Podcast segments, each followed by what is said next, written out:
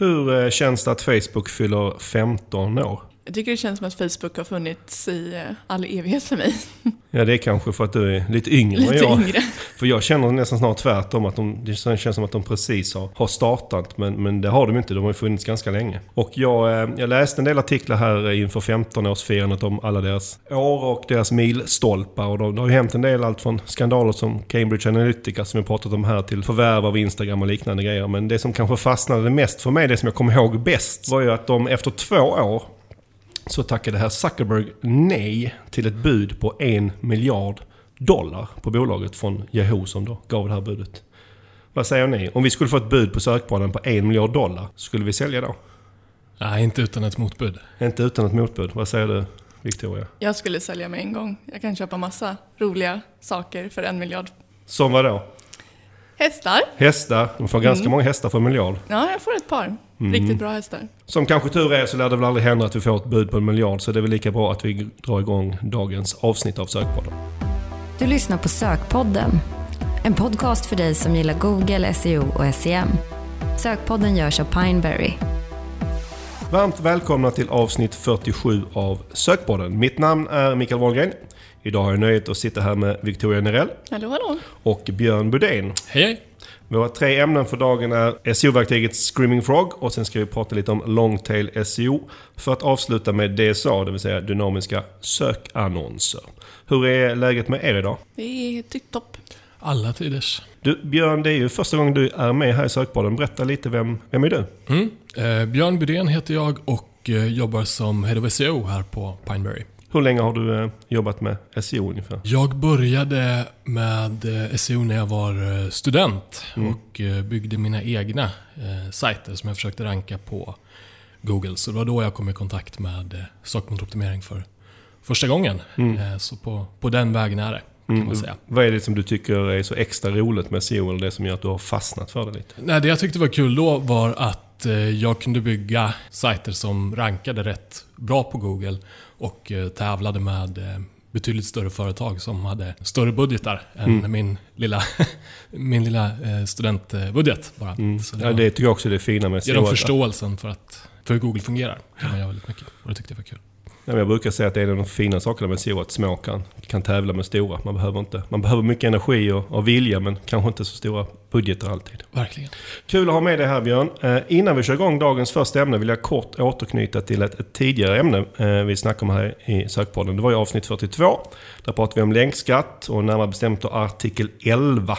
Det här är då EAs nya förslag som inte har blivit lag men som kanske kommer att bli lag. Och om det blir lag så innebär det att företag som exempelvis Google kommer att behöva betala avgifter för att få visa snippets från nyhetsartiklar, till exempel då i sökresultatet. Och som en reaktion på detta har nu Google testat att köra sökresultat där nyhetsresultaten inte har snippets, alltså de bara har mer eller mindre en rubrik. Hur, eh, vad säger vi om det när ni har sett det? Ja, det ser ju ganska eh, fattigt ut när man ser eh, sökresultatet på det här eh, sättet. Serpen blir ganska rejält mycket tråkigare. Och sen gick ju Google ut med att eh, det här testet har lett till att eh, trafiken för de här nyhetsartiklarna har minskat med eh, 45%. Om det stämmer eller inte kan man ju eh, fundera på kanske, men eh, det är helt klart ett smart eh, test av Google att göra. Så är det. Ja precis, för oavsett vad man tycker i sakfrågan om det här med länkskatt är någon rimlig sak eller inte. Så är det ju väldigt smart av Google att visa på vad det här kommer innebära om det blir lag. För att det är väl inte osannolikt att, att Google då kommer att välja den här vägen att de inte visar de här snippetsen. Och jag har svårt att se att en publicist är speciellt intresserad av att tappa 45% av sin Google-trafik. Men vi får väl se, det är nog inte sista gången vi pratar om artikel 11 här i sökpodden. Eh, nu är det hög tid för dagens första ämne. Idag ska vi börja prata lite om eh, Screaming Frog, det här SEO-verktyget som är en av- ett av våra absolut favoritverktyg. Och vi brukar kalla det för grodan, så vi kommer nog höra grodan lika mycket som vi säger Screaming Frog. Och när vi pratade om gratis SEO-verktyg i avsnitt 45 så nämnde vi Screaming Frog. Men vi valde att inte ha med det på listan där av egentligen av två skäl. Dels för att vi själva använder betalversionen av verktyget, så för, för oss är det inte så mycket av ett gratisverktyg. Men också för att Screaming Frog är så pass bra och så pass stort att vi tyckte det förtjänade ett, ett eget ämne. Och det är där vi är nu helt enkelt. Och om, vi börjar där med, med gratis versus betalversionen. Vad är det som Björn, vad är det som skiljer de här två olika versionerna skulle du säga? Det saknas en del eh, inställningar man kan göra Mm. i eh, betalversionen. Eh, De, de saknas i gratisversionen. Mm. Eh, Sen den största skillnaden är nog att eh, i gratisversionen så kan du endast undersöka eh, 500 URLer på en sajt. Mm. Och eh, i den betalda oändligt många. Mm. Och eh, styrkan med eh, grodan är just att man kan få det här helikopterperspektivet på Mm. väldigt stora sajter. Mm.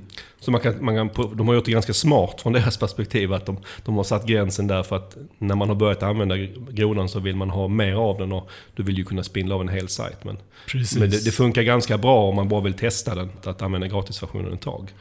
Jag kan tillägga här att eh, den betalda versionen kostar 149 pund per år. Det är ungefär 1800 svenska bagis. Så det är ju en del pengar. Och eh, precis som när vi pratade om RF så för ett tag sedan så kontaktade jag Screaming Frog. Jag tänkte att precis som RF så kanske de var sugna på att bjuda på någonting till er lyssnare. Och eh, det ville de eh, gärna göra. Så att vi har två årslicenser här på Screaming Frog till betalversionen som vi tänker att vi skulle tävla ut till er. Och vi gör på samma sätt som förra gången. Ni går in på Instagram. Där heter vi pineberry_.com och där har vi publicerat en bild för det här avsnittet där ni ser Björn, Victoria och mig. Och på den här eh, posten där skriver ni bara en kommentar om varför ni ska, eh, just ni, du ska vinna verktyget. Den som eh, har skrivit bäst motivering vinner, eller de två som har skrivit bäst motivering vinner helt enkelt en, en gratis licens här under ett år. Och eh, vi gör så att vi håller tävlingen öppen till söndag den 3 mars i år då, 2019, om man lyssnar på det här långt i efterhand. Och därefter utser vi två vinnare. Vi kanske ska vara tydliga med att säga att vi får på inget sätt betalt av Screaming Frog för att göra det här. Utan vi pratar ju om det här för att vi bara gillar verktyget så. Ingenting som de påverkar vad vi varken säger eller inte säger. Precis, det är bra att vara tydlig med. Mm. Skulle ni kunna tänka er ett SEO-liv utan Screaming Frog? Alltså just nu så känns det lite svårt. Jag var lite sen på bollen med Screaming Frog för jag gillar ju det här manuell, att kolla på saker manuellt. Men när man väl har börjat använda den så... ah, Det är nästan som en drog på något sätt, på ett positivt sätt. Att man blir lite beroende. Vad säger du Björn? Har du, kan du tänka dig ett liv utan grodan? Nej, inte utan den här typen av program som eh, Grodan är. eh, Nej. I alla fall. Det finns eh, alternativ till det, absolut. Men just Screaming Frog är i en klass för sig, helt Mm. klart. Det, det sparar så enormt mycket tid när i NCSO-arbete. Så att det skulle vara jobbigt att behöva lägga den tiden manuellt igen. skulle- För min egen del i alla fall. Mm. Nej, det skulle inte gå. Nej. Nu när, när vi pratar om Screaming Frog så tänker vi dela upp det så att vi kommer igenom de 15 saker som vi tycker bäst om med Screaming Frog. Eller det är funktioner eller saker i Screaming Frog som vi kanske använder mest och som vi gillar att använda verktyget till. Och eh, vi nämner de här utan någon form av inbördes ordning utan det är 15 saker som vi tycker är, är bra att använda grodan till. Och om vi börjar med titlar. För det är det där Björn, det är ofta där man börjar kanske när man jobbar med SEO i och med att de är viktiga. Mm, ja, Google värderar ju just titeln väldigt tungt, så när man analyserar en sajt är det bra att, eh, att börja kolla där. Mm. Och eh, med Screaming Frog så kan man ju få en, en känsla för hur titlarna ser ut på, på sajten. Man kan kolla om det finns några duplicerade titlar eller om eh, titlarna kanske är för korta eller för långa. Mm. Och det är väldigt eh, enkelt att få fram efter man har eh, spinnat av sin sajt. Ja precis, att sajten har 10 000 sidor så ser man att 80% av titlarna är duplicerade. Det händer Mm. ju inte alltid, men det händer. Då vet man att här finns ett problem som jag måste gräva i. Exakt. Som du får fram väldigt, väldigt snabbt. Mm. Eller om titlarna ser konstiga ut av någon annan anledning. Där brukar jag också börja. Sen efter det så kan man ju också kolla på URLerna, eller hur? Mm. Ja, det är lite samma sätt där. Man får en bra överblick över eh, en sajts alla URLer. Och här kan man se om det finns sidor som kanske inte borde finnas på sajten. Mm. Eh, Kanske för att de är duplicerade eller, eller något annat. Ja, för jag brukar så oftast, går man in på en sajt så besöker man den som användare så får man en känsla av vilka sidor som finns. Och sen kör man loss grodan på sajten så helt plötsligt dyker det upp massa sidor som, vänta, var finns de här sidorna? Mm. För att de kanske, det är länkade till men man, liksom, det är ingenting som man tänker på som användare. Och då är frågan, ska de sidorna finnas eller ska de inte finnas? Exakt. Och eh, i vissa fall stöter man på att eh, det finns sidor som man har skapat en gång i tiden av eh, någon anledning men som inte alls är relevant för det sajten handlar om egentligen. Man kan hitta mycket sånt också när man gör analyser på, på större sajter som har varit med väldigt, väldigt länge. Mm. Och men när man väl tittar på URLen så är en sak som man oftast tittar lite specifikt på då är ju statuskoderna eh, Mm. för de här URLerna. För det är någonting man ser väldigt enkelt i, i grodan. Precis, så här kan man ju då leta efter sidor som eh, kanske svarar med 404, vilket betyder att eh, sidan inte hittas. Eh, eller 302, vilket Mm. betyder att det är en eh, tillfällig eh, redirect. Och sånt vill man ju i, i de flesta fall undvika. Och, och här är det också när man då hittar till exempel massa sidor som 404 så det är ganska enkelt att bara exportera ut och skicka dem till förhoppningsvis någon som kan åtgärda det här ganska enkelt. Precis. Och det är liksom det stora felet att man väldigt enkelt och snabbt kan skapa ganska stora värden om det sen blir åtgärdat. Mm. Man kan till exempel hitta, om man kollar på internlänkarna, Mm. så kan man se om de svarar med statuskod eh, 301 till exempel. Och det vill vi ju helst undvika. Vi vill eh, länka till den eh, korrekta sidan direkt så att Google ska slippa spindla sig igenom eh, ompekningen.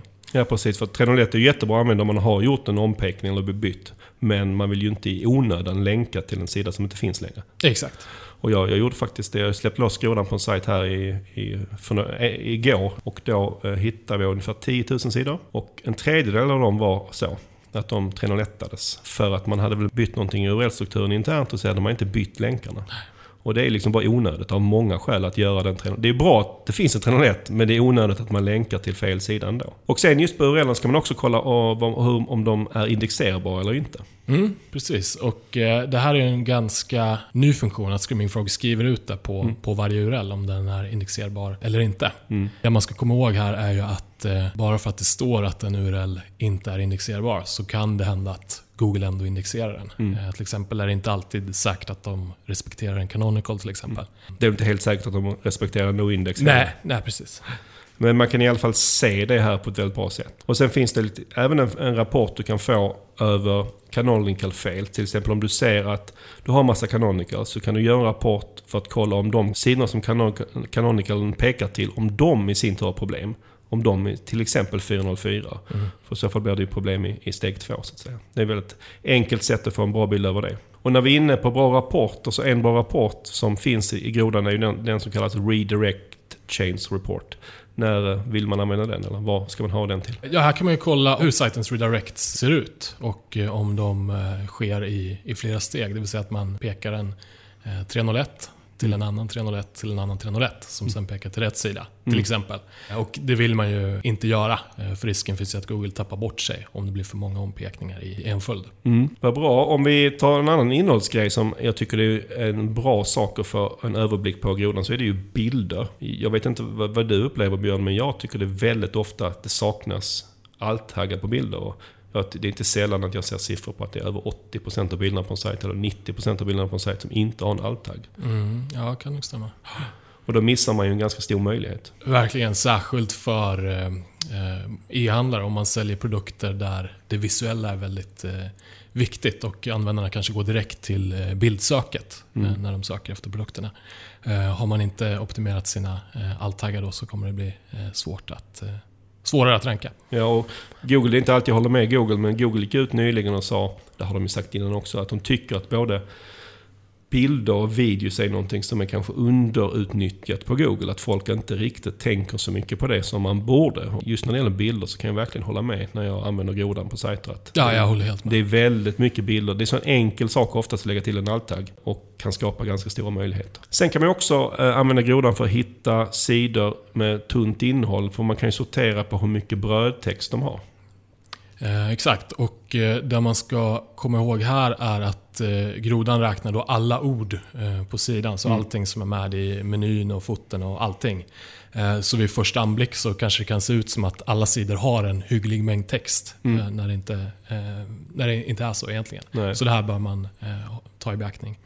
Och där bör man kanske då titta på, på, på ett relativt sätt. Att man, man tittar kanske på de som har lägst Exakt, antal. Och sen så får exakt. man se, är här sidor som egentligen borde ha, som är viktiga för oss, som borde ha lite mer innehåll. Så är det ett ganska snabbt sätt att att få en överblick Mm. över det. Sen finns det en specifik funktion i grodan som heter SERP snippet.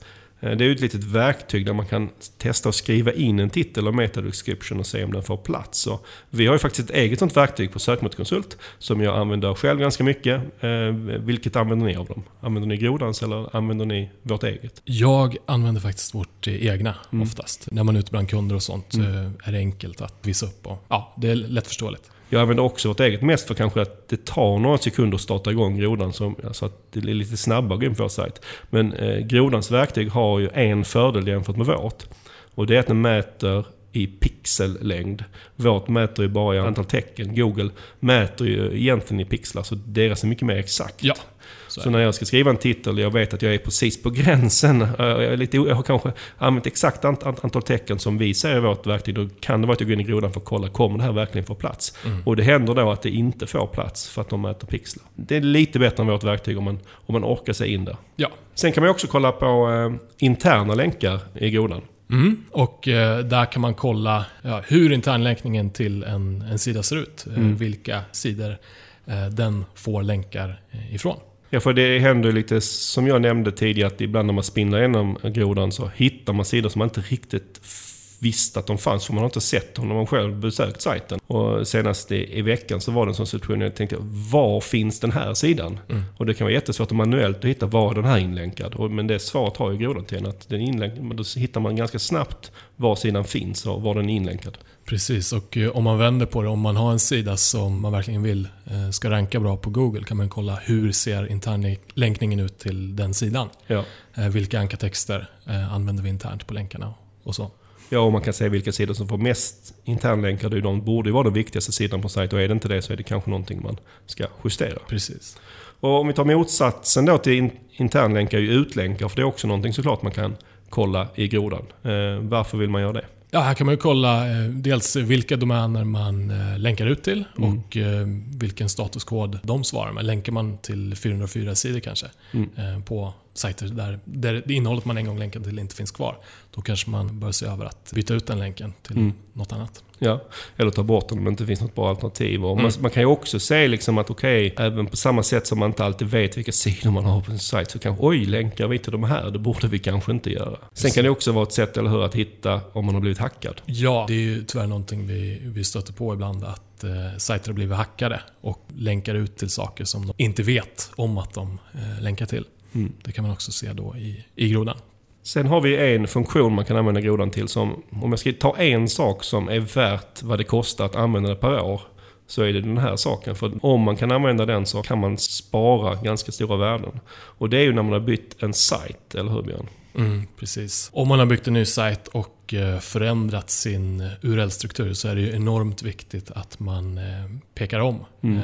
sina sidor med eh, 301 eh, redirects till de nya sidorna.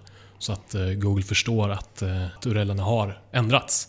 Och eh, gör man inte det så kan man ju tappa enormt, enormt mycket. Mm. Och det man gör då med grodan är att man besöker av, eh, spindlar av hela sajten innan man har migrerat till den nya sajten så har man alla gamla URLer. Mm. Och sen ändrar man mode på grodan och så. Efter migreringen så besöker man alla de gamla URLerna och så får man ju tillbaka statuskoden, vad de har för statuskod. Och då vill man ju säga att det ska stå 301 på alla. Brukar det vara så? Nej, tyvärr eh, är det väl inte alltid så. Nej, man brukar alltid hitta några som det kanske inte är så på. Och, men det som är bra där också, att om man har gjort det på det här sättet så kan man återigen få ut en lista på de som inte är korrekta. Och förhoppningsvis åtgärda det här ganska snabbt. Och då är ju skadan oftast begränsad. Ja, man kan ju minimera det om man är, är snabb på, Snabb, på ja. bollen. Så den här funktionen är ju extremt, extremt värdefull. När man bygger en ny sajt så det man helst kanske vill göra är ju att hitta eventuella problem innan man lanserar den nya sajten. Och då har ju Grodan en ganska fiffig fun- funktion att man kan faktiskt spindla av sajter som är lösenordsskyddade. Precis, det är bra att få en överblick Mm. över hur sajten ser ut. Få den här helikoptervyn. Så man eh, kan förstå hur Google kommer eh, tolka sajten när den eh, väl går live. Och hitta eventuella problem. För vi brukar ju rekommendera att man kanske ska ha just testmiljöer lösenordsskyddade så att inte Google och andra kommer in där. Men man vill ju kunna släppa in grodan för att kunna Exakt. hitta eventuella fel innan man går live. Sen har vi den här fiffiga funktionen eh, Custom Extraction. Vad, vad kan man, hur funkar det och vad kan man göra med den? Där kan man skriva in regler som gör att man skrapar en eh, HTML-sida Mm. efter eh, vad det är man vill kolla på. Exempelvis så skulle man kunna använda det för att eh, eh, kolla så att eh, alla sidor på, på sajten har rätt eh, Google Analytics eh, tracking-kod. Mm. Ehm, sen om man har en lista över eh, URLer där man vet att ens egen sajt eh, nämns så kan man kolla väldigt snabbt om de här sidorna även länkar till dig. Mm. Så det, det, det finns väldigt mycket man kan göra eh, Ja, och- med den och i- funktionen. Och i det senare fallet om de inte nämner det men inte länkar till det så skulle du kunna kanske kontakta dem och, och få en länk. Ja, i bästa fall. så att det, det, det finns ganska stora värden man kan skapa med den här Mm. funktionen. Sen kan man också eh, låta grodan leka Google lite. Att man kan ju sätta Googlebot som user agent när man, när man ska spindla av sajten. Mm. Varför vill man göra detta? Ja, man vill ju försöka se hur sajten ser ut eh, när Google kommer åt Mm. den. Så man kan säga att man är Google. Man kan välja både eh, mobilbotten och den vanliga botten och se hur sajten svarar på det. Mm. Standard är ju annars att man når sajten som Screaming Frogs eh, Mm. bot.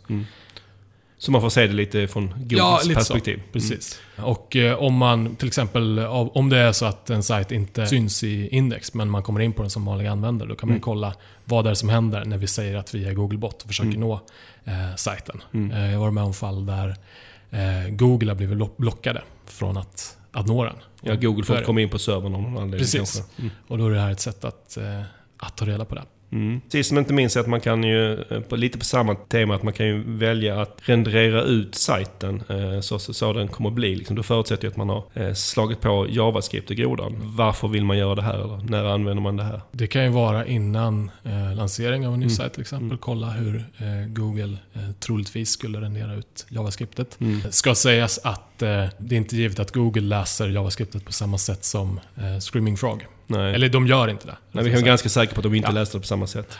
Vad bra. Det var 15 stycken funktioner i grodan som vi gillar väldigt mycket. Vi har säkert missat någon jättebra funktion. Är det så får ni gärna höra av er och berätta vilken vi har missat. Vilka som är era favoritfunktioner.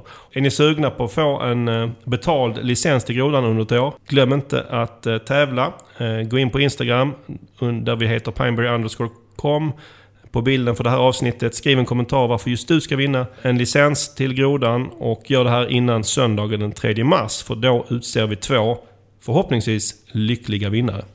Med det så lämnar vi grodan för idag och drar raskt vidare till dagens nästa ämne. Dagens andra ämne är Longtail SEO och eh, det var ju Chris Anderson som myntade begreppet Longtail i en artikel som sen också blev en bok redan 2004. Och då handlade det inte sådär direkt om SEO utan egentligen om, om internet och vad internet kunde göra för, för vissa typer av affärer. Till exempel att du kunde lagerföra produkter som du säljer väldigt sällan, vilket hade varit väldigt svårt innan internet. Man kan tänka som exempel Amazon. Antalet böcker de erbjuder idag går ju inte att få plats i en vanlig fysisk eh, bokhandel. Utan det var ju det som var revolutionen med internet. Att man kan erbjuda mycket mer än vad man får plats i en traditionell butik. Och det här konceptet med longtail passar egentligen SEO som handen i handsken. Och man kan också säga att de hänger ihop på ett ganska finurligt sätt. För att en grundpelare är att, att, att e, det är så bra för e-handlare att ha så många produkter ofta i sitt erbjudande. Är ju att de går att hitta på ett enkelt sätt via Google. Så utan den beståndsdelen så hade ju inte longtailen funkat för en e-handlare. Utan Google eller sökmotorer är det som gör att man även hittar produkter. Så det, det känns nästan som att Chris begrepp om longtail har blivit ett mer av ett SEO-begrepp än, än något annat. Även om inte det var tanken tanken från början. Och jag upplever, kanske, det är bara jag, men jag upplever en viss renässans för longtail SEO. Att det pratas lite mer om det tidigare. Håller ni med om det eller är det bara i mitt huvud? Jo, men det skulle jag nog säga. Ja, jag tänker att jag håller också med. Och framförallt kanske i de segmenten där det är väldigt hög konkurrens. Mm. Och då om man tänker även på Google Ads där sökorden är väldigt dyra. Mm. Så kan det vara ett bra sätt att använda sig av mera longtail. Och jag tror det också liksom är anledningen till att, att man hör lite mer om det. Att konkurrensen har ökat. Dels är det, sen är det också så att annonserna har fått mycket, mycket större plats. Det är ingen hemlighet om man tittar på en mobilgoogling idag på ett konkurrensutsatt sökord så ser man knappt något organiskt sökresultat. Så att om man då ska jobba med SEO i det sammanhanget så måste man kanske tänka sig lite utanför de absolut största sökorden också. Man alltså måste komplettera sin strategi med longtail. Eh, Så att det är väl säkerligen därför det, det pratas mer om det. Och den här longtailen är verkligen lång. Eh, undersökningar från bland annat Moss visar att 70% av alla googlingar ligger i longtailen. Sen vet jag inte om 70% är den exakta siffran, men jag tror de flesta kan vara överens om att en majoritet av alla googlingar tillhör longtailen. Så att det finns ju ganska mycket att tjäna i longtailen. Men vad skulle ni säga, vad är, för det här är lite diffust, men vad är longtail sökord för er? Ja, det kan ju vara lite eh, svårt att definiera vad Mm. som är ett, eh, ett primärt sökord och vad som är ett, eh, ett longtail-sökord eh, Mm. ibland. Men eh, om man ska dra någon definition så kan man säga att eh, longtail är sökord som eh, väldigt eh, få söker på. Mm. Men eftersom det finns så många olika långtailsökord så tillsammans bildar de ändå en väldigt ansenlig sökvolym. Mm. Jag brukar tänka ibland så att det är de som kanske i sökordsplanen har noll i sökvolym. För det, man, sökord har ju inte noll, men det står ju noll. Men kanske inte bara noll. Det kan ju vara de som har 10 eller 20 sökningar per månad. Det är för mig någon form av long tail. Exakt. Ett exempel kan ju vara så här, bästa priset på Samsung Galaxy S9 blå. Ja, Det är ju väldigt specifikt. Mm. Och det skulle i så fall kanske då sökordsplaneraren eller någonting säga att det här finns det noll sökningar på i månaden. ja.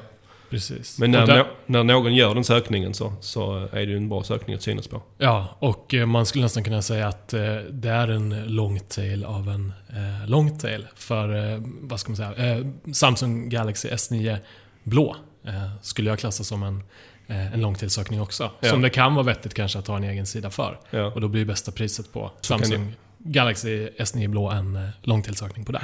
Och det gör det ju ännu mer diffust att det kan bli long tail på long tail. Ja. Men så är det ju. Det är den här trafiken man vill på ett smart sätt hitta. Och sen tycker jag också, i alla fall i min definition av long tail, att det skiljer sig lite från bransch till bransch. För att ta till exempel en bransch med höga sökvolymer, ta eh, kring kläder. Där har ju oftast, i, min, i mitt huvud i alla fall, longtail-orden, där kan de ha ganska hög sökvolym. För att det söks så mycket. Medan i business to business-branscher, där kanske de primära sökorden har lägre sökvolym än säg tailorden i, i klädbranschen. Så det är ju lite olika från bransch till bransch också. Vad som är eh, longtail. Men för att lyckas med longtail så är ju nyckeln innehåll. Det är innehåll som skapar longtailen och det är ju också innehållet som är själva kostnaden för att kunna synas på det. Det är där man måste investera på ett sätt. Då. Eh, Som jag ser det så kan man jobba antingen på bredden med innehåll eller på djupet. Och både och. Och både och, det är kanske det bästa. Men vad, vad tänker man på när man säger att man jobbar på bredden i det här sammanhanget? Bredden skulle ju kunna vara att eh, man som e-handlare har eh, flera sidor Mm. för väldigt eh, specifika sökningar. Mm. Om du är, vi säger att du säljer kläder på nätet, så skulle du, de flesta har ju en varumärkessida för ett Mm. varumärke. Mm. Longtail skulle det kunna vara att du har varumärket plus typen av plagg Mm. som en underkategori till det. Det är ju en longtail som har väldigt mycket sökningar i de, i de flesta fall, men som jag upplever att många helt missar att optimera för. Mm. Ja, man kan ju tänka Och sen sig... finns det ju alla mindre longtail-ord eh, under det. Mm. Ja, är man e-handlare så kan man ju tänka på bredden att man, man jobbar aktivt med sina kategorier, eller framförallt underkategorier. Att man Mm. utvecklar dem för att synas på liksom, eh, longtail-sökningar. Men även, man kan också tänka att man utökar sitt produktutbud, inte bara för sakens skull, men saker som klart är relevant för en, för att kunna synas på ännu mer saker. Lite som Chris Andersons ursprungliga tanke att man kan lagerföra ganska mycket produkter och synas på. Om man, om man kan se på lite, jag vet inte om det här är 100% relevant, men jag, jag tänker en hel del på Amazon när man tänker på det här att Amazon har ju gått från att bara sälja böcker sälja allt. Och så de har ju en extrem longtail-strategi. Det här handlar ju inte bara om SEO såklart för deras del, utan, men SEO är ju såklart en viktig del för dem, att de lyckas med det här. Att de på ett enkelt sätt kan synas på allting. Och I Sverige så har Adlibris gått, inte exakt samma väg, men de har ju också, de säljer ju inte bara böcker längre. Och det är liksom, skulle jag tro, lite av samma tanke, att man, man kan synas på ganska mycket olika sökningar. Och genom att bredda sitt utbud så, så ökar du möjligheterna helt enkelt. Mm. Sen är kanske inte det rätt väg att gå för alla, men, men eh, det är en väg att gå i alla fall. Om vi då lämnar breddet och man, tänker på, om man jobbar på djupet istället, vad är det då man... Hur tänker man då? Hur jobbar man då? När man jobbar på djupet så gäller det att eh, hitta sökord som en, en sida kan ranka för, men Mm. som man kanske inte eh, rankar på eh, idag. Mm. Riktigt. Jag, brukar, jag brukar inte prata så mycket långt till, jag brukar mer prata om primära och sekundära sökord. Ja. Eh, och eh, jag tänker alltid att en sida ska ha ett, minst ett primärt sökord, sen gärna en synonym eh, Mm. till det sökordet också. Som man optimerar för i, ja, men i, i titel och eh, H1. Mm. Sen finns det ju många kombinationer av de orden som man kan bygga upp eh, sin text med. Mm. Som ändå har väldigt mycket tillsammans. Mm. eh, Kan ha väldigt höga sökvolymer. Och om man är en e-handlare så handlar det kanske inte om produkt eller kategorisidor utan det handlar om kanske guider där man skriver väldigt långt innehåll och väldigt mycket där man kan få med saker kring ett visst ämne. Precis, men även kategorisidor Mm. också. Ja, om man skriver väldigt fylliga kategorisidor så, så kan man jobba på djupet också. Som du sa, det är, det är ganska bra om man kombinerar både bredd och djup på samma sida. Det är Mm. ganska bra. En annat bra exempel är ju Sökmotorkonsult, vår blogg. För där, där kan man också säga att vi jobbar både på, på, på, på bredden genom att skriva ganska mycket artiklar. Men vi jobbar också på djupet genom att, att skriva ganska långa artiklar om ämnen. Och som en jämförelse så har, driver vi mycket mer trafik på Sökmotorkonsult än vi gör på Pineberry.com. På Pineberry.com eh, fokuserar vi primärt på våra primära sökord. Medan på eh, sökmotorkonsult är det mest tail. Men den är ju som sagt den är väldigt stor. Så vi har väldigt, väldigt, väldigt stor eh, tail där. Hur går ni då tillväga om ni skulle hitta tail-sökord? Var, Mm. var kan man då börja? Det finns ju en hel del olika sätt man kan göra. Till exempel om du annonserar via Google Ads eh, så kan du ju hitta många tailsökord förutsatt att du inte bara använder utav exakt match, även om exakt inte är helt exakt. Exakt-ish. Exakt-ish, precis. Eh, men säg att du använder utav eh, BMM, alltså Mm. Broad Match Modifier. Mm. Då kan du med hjälp utav det hitta flera sökningar och längre som personer då har sökt på innan de har klickat på din annons. Mm. Eh, vilket då kan vara till hjälp av eh, för att hitta sökord som du kanske då vill optimera sidan för när Mm. det kommer till SEO. Ehm, samt kan du även använda dig utav sökordsplaneraren i Google Ads. Men där tror jag att det kanske finns bättre alternativ. Mm. Nej, men om man har råd att annonsera, om man är, kanske redan annonserar på Google Ads, så, så är söktermsrapporten ett, såklart ett bra ställe att hitta eh, tail-sökord på. Verkligen, det är bra att utnyttja synergieffekterna eh, mellan SEO och SEM. Mm. Sen kan man också vända sig till eh, Google Search Console Mm. eh, för att hitta. Eh, och eh, här har man ju fördelen att man kan eh, sortera på en specifik sida Mm. och eh, kolla vilka sökord syns den här sidan på idag Mm. eh, när människor googlar. Och eh, det är ofta man hittar eh, sökord man syns på som man kanske inte nämner i eh, eh, texten på sidan. Mm. Eh, Så bara genom att uppdatera sin text så man får med de sökorden kan det göra väldigt stor effekt på rankingen på, på de orden. Jag gjorde själv faktiskt just en sån insats på vår egen sajt primary.com nyligen. Då använde jag ett verktyg som heter SEO Tools for Excel. Och det är ett verktyg jag kan rekommendera. Det funkar bara på Windows men det är väldigt bra. Och där hämtar man då Google Search Console-data och sen kollar den snabbt igenom eh, på ett väldigt effektivt sätt om de här sökningarna man har fått trafik på verkligen nämns på sidan. Och eh, då kan man ju säga att vissa, vissa har vi inte nämnt, alltså vi får ganska mycket eh, trafik på idag. Och genom att nämna dem så, så ökar man ju chansen att synas. Så det, är- det är ett ganska bra verktyg. En annan sak eh, som man ska tänka med Google Search Console är ju att som är kanske negativt med Google Search Console då, att den är begränsad till det du syns på idag. Så du hittar kanske inte helt nya sökord där kanske då Google Ads eller sökordsplaneraren är, är ett komplement som man kanske inte bara ska kolla i Google Search Console, även om det är en bra start. Mm. Vad, har vi några andra ställen där man kan hitta sökord? Eh, Ja, det finns ju ett verktyg som heter Answer the Public. Mm. Där man kan eh, skriva in ett eh, eh, ämne. Helst ska man skriva in ett ganska, ganska brett Mm. eh, sökord. Och eh, sen får man förslag på sökningar som innehåller det sökordet. Mm. Och eh, det är ett jättebra sätt att hitta tail-sökord. Man kan inte se sökvolymerna Nej. eh, dock, utan det får man i så fall dubbelkolla på annat håll. Mm. Nej, och, och, nej, precis. Och som vi sa, så tailsökord är sökord där det kanske inte finns så stor sökvolym. Nej. Så man får, man får kanske leva med det. Men jag håller med att just Answer the Public är ett perfekt ställe att hitta just tail-sökord på. Sen kan man använda sig av, av eh, ett av våra andra kära favoritverktyg, eh, RF såklart. Precis. Eh, och eh, det man kan göra då är att eh, ange sitt sökord i Keyword Explorer och sen sortera på having same terms. Då får du förslag på sökord som innehåller ditt sökord plus någonting mer. Och det här kan man ju då använda för att ja, antingen bygga helt nya sidor eller utöka innehållet på dina befintliga sidor med, med de sökorden. Mm. Tack för det eh, Björn. Och nu är det dags att börja röra oss till, till vårt nästa ämne som är DSA. Och det finns faktiskt en liten eh, DSA-koppling här också. För DSA kan också vara ett ganska smart sätt att hitta tailsökord på, eller hur Victoria? Absolut, DSA kan verkligen vara ett sätt att hitta små guldkorn Mm. eh, som du kan använda i, i din eh, optimering. Som vi kommer att prata om om en stund. Vad bra, men då går vi vidare till eh, dagens sista ämne. Vi eh, avslutar dagens ämne att pra- prata om DSA, eller då dynamiska sökannonser. Är det någonting som du skulle säga Victoria som är överskattat eller underskattat i, i, i Google Ads? Jag skulle nog säga att det är underskattat. Eh, många av de nya kunderna som vi får in Mm. använder sig eh, oftast kanske inte utav en DSA-kampanj. Mm. Eh, alternativt att de bara använder sig utav en DSA-kampanj. Okej. Ehm, Hur många skulle du säga av dem ungefär har kör DSA av de vi tittar på? grovt sett skulle jag väl säga att det kanske är en fjärdedel som kommer in som Ja. använt sig utav DSA tidigare. Ja. Och sen av de du jobbar med så vet jag att nästan alla har DSA. Alla mina kunder så använder jag en DSA-kampanj. Mm. Det visar ju lite på att du gillar DSA i alla fall. Mm, jag tycker om det. Och jag vet att eh, våra kära kontakter på Google i Dublin, de brukar lyssna. Ibland upplever de kanske att vi är lite väl kritiska till vissa funktioner här inom Google Ads. Så då är det väl skönt att vi tar fram en sak här där vi tycker att det är underskattat istället för, för överskattat. Absolut. Mm. DSA är ju en, en funktion som Google har tagit fram, som många av dem som de tar fram, för att göra livet lite enklare för oss som annonsör. Och det, jag brukar se det lite som en variant på, på Google Shopping, där man väldigt snabbt kan annonsera på väldigt mycket. Jag brukar se DSA som ett sökordsnät. Jag vet att du ser det så, snarare som en dammsugare. Kan, du, kan du förklara? Ja, jag brukar eh, förklara DSA som en dammsugare.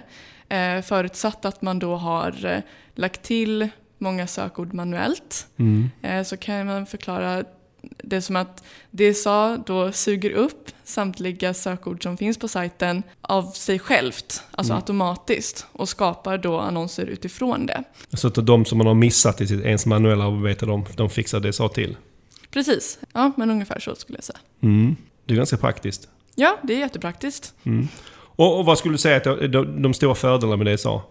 Stora fördelarna med DSA är just det att saker som du inte har lagt till manuellt, mm. det vill säga om du har en eh, jättestor sajt, en e-handel med flera tusen produkter, så är det i princip omöjligt eller extremt tidskrävande att lägga till alla produkter och sökord manuellt. Mm. Och därför kanske du väljer ut dina topp 100 mm. och sen låter du DSA hjälpa dig och då dammsuga upp resten. Mm. Och det är ju tidsfaktorn här som är den stora grejen. Att det går kanske inte att täcka upp hela en sajt om man har många sidor att skapa manuella annonser för det. Utan det här gör ju DSA jobbet då att de utifrån en sajts innehåll så, så skapar de annonser och eh, bestämmer vad man, vad man ska synas på helt enkelt. Exakt. Men såklart, det finns lite nackdelar också. Det finns det.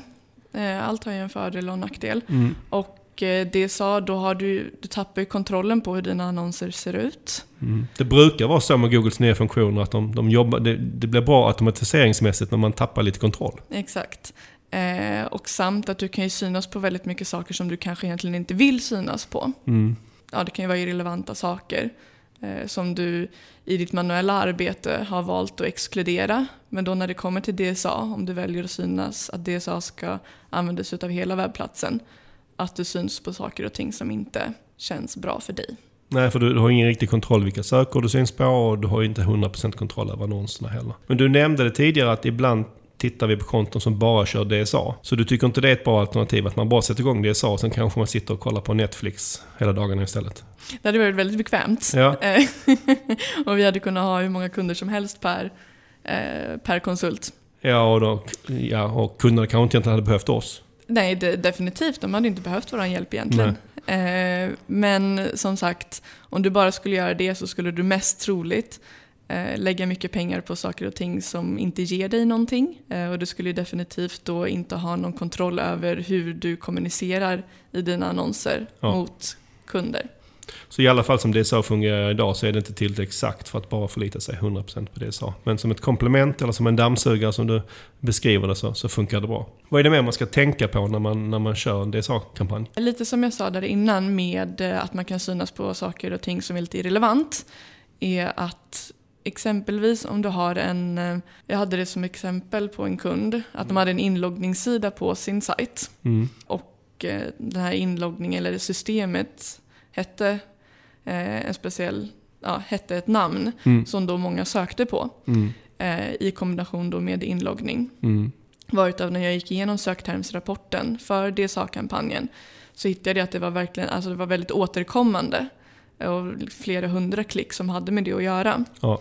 Vilket känns väldigt onödigt för de personerna hade ju ändå kommit till den sidan även om de inte hade klickat på den annonsen. Eftersom konkurrensen inte är i princip obefintlig på det. Och så, vid det tillfället då så är det ju väldigt bra om man vet med sig det från början, att lägga till det som ett negativt sökord, alternativt utesluta den URLen. Ja. För man kan ju också man kan utesluta URLer, jobba med negativa sökord, eller så kan man också använda sig av de kategorierna som Google själv skapar utifrån när de har spinnat sajten. Exakt, det finns olika sätt att lägga upp det på. Mm. Eh, man kan ha, antingen har man en DSA-kampanj som läser av hela webbplatsen. Mm. Eller så har du flera DSA-kampanjer eller en DSA-kampanj med flera annonsgrupper i som är då uppdelade på kategorier som Google då tar fram, precis som du säger.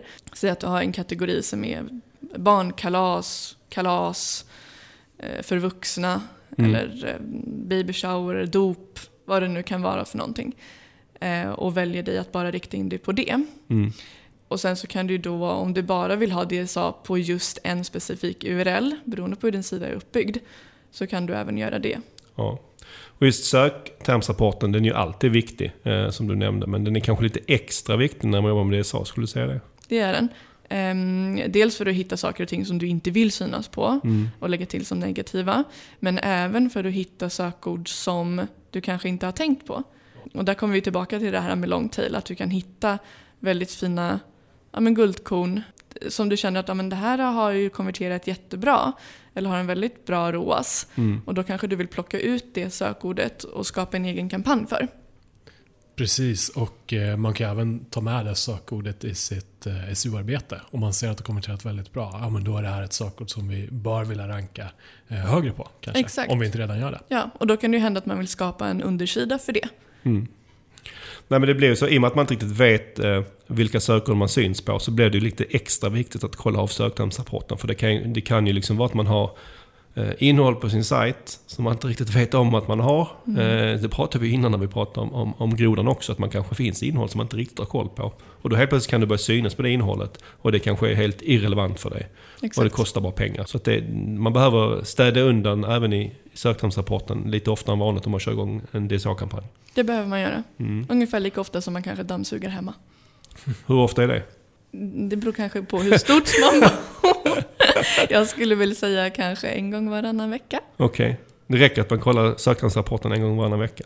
Ehm, precis så beroende på hur stort du bor så kanske du dammsuger oftare. Om du har en väldigt stor sajt så kanske Ja. du bör dammsuga oftare i din Ja. söktermsrapport. Väntar man fint besök så kanske man får, får gå in och kolla. För jag, jag, kan man gå tänk, in. jag kan också tänka mig att om man kör igång en kampanj så får man kolla lite extra i början för att hålla efter det. Sen brukar det eh, inte komma kanske in lika mycket efter ett tag. Så är det ju Så alltid. det, är alltid extra viktigt i början. Ja. Hur ska man tänka på bud när det gäller det, eh, DSA? Hur ska man, I jämförelse med, då, med de vanliga kampanjerna? Precis, eh, så du vill ju alltid att dina vanliga kampanjer ska trumfa DSA-kampanjen. Mm. Eh, Men jag skulle säga om du har ett, ett snittbud genom hela ditt konto på ungefär runt 10 kronor. Mm. Då skulle jag halvera det så jag skulle lägga mig på 5 kronor. Eh, Och sen kanske jobba mig successivt neråt om jag känner att mitt snitt CPC för det, på DSA-kampanjen ligger ungefär på 4. Mm. Ja, men då jobbar jag mig successivt neråt. Kanske varannan vecka då buda ner 10-15 procent. Mm. För man vill ju när det är ett sökord som du vet om att du, du, du ska synas på så vill du att det, det är den riktiga annonsen som ska triggas. Det vill vi. För att de sannolikt kommer att konvertera bättre. Ja. Och du har lite mer kontroll där. Yes. Är det någonting mer man ska tänka på när man kör DSA? Eh, Du bör ju tänka på att dina DSA-kampanjer skrivs utav Google. Det enda du kan göra är att du skriver dina egna beskrivningstexter. Och där kan man ju komma tillbaka om man vill då göra, alltså dela upp sin DSA-kampanj på olika kategorier. Mm. För då kan du anpassa beskrivningsprodukterna om det då är om vi riktar oss mot kalas eller om vi riktar oss mot baby shower Mm. eller om det är kläder, klänningar. Så kan man ha en lite mer anpassad beskrivningsrad helt enkelt. Då kan man ha det. Och precis som vanliga annonser så ska man ju såklart, om man har volym, så ska man försöka testa de här beskrivningsraderna och se vilka som, som Definitivt. funkar bäst. Ja, jag skulle säga ha tre stycken. Som vanligt, i en vanlig kampanj så brukar man ju ha tre annonser för att testa dem emot varandra. Och det skulle jag säga att man ska ha även i DSA-kampanjen. Mm. Är det givet att det är lönsamt med DSA? Ehm, I de fallen som jag gör det så är det ju lönsamt. Mm. Förutsatt att du eh, ser till att kolla söktermsrapporten och inte betalar för onödiga saker. Nej, så det är väl det man måste hålla extra bra koll på lönsamheten, i, framförallt i början. Att man, stä, Absolut. att man städar ut så att, så att man kan säkerställa att det blir lönsamt. Ja. Finns det, nu kör du det sa du på alla de projekten du är inblandad i, men finns det kunder där som inte DSA passar för? Ja, det finns det. Det till exempel om du har eh, säg ett väldigt känsligt varumärke Mm. eh, där du är väldigt mycket under kontroll över hur varumärket kommuniceras utåt. Då kanske inte det är någonting för dig eh, med tanke på att du inte har någon kontroll över hur annonserna faktiskt ser ut. Och det är väldigt, jag tror till och med omöjligt att se i efterhand hur en annons har visats. Ja. Ehm, Ja, det, det första som jag tänkte på nu är ett politiskt parti. Där kanske inte man vill köra det sa för då kanske det kommer upp att man tycker saker som man inte egentligen tycker. Exakt, det, kan ju vara, det är ett jättebra exempel. Ja, för att Google bara tar ju saker från ens innehåll. Det blir kanske tvärtom mot vad man egentligen tycker. Precis. Som vi nämnde tidigare så vet vi att, att uh, våra kontakter på Google lyssnar ibland på sökpodden. Och Victor, om det skulle vara så att de lyssnar idag, uh, vad, och du fick ge en önskan om DSA i framtiden, vad skulle du önska dig då? Mm, jag pratade här med min kollega precis innan vi började spela in. Och en önskan skulle ju vara att man kunde koppla flödet, samma flöde som vi har på shopping, fast till DSA. Eh, så att det blir som shoppingannonser fast i textform. Ja.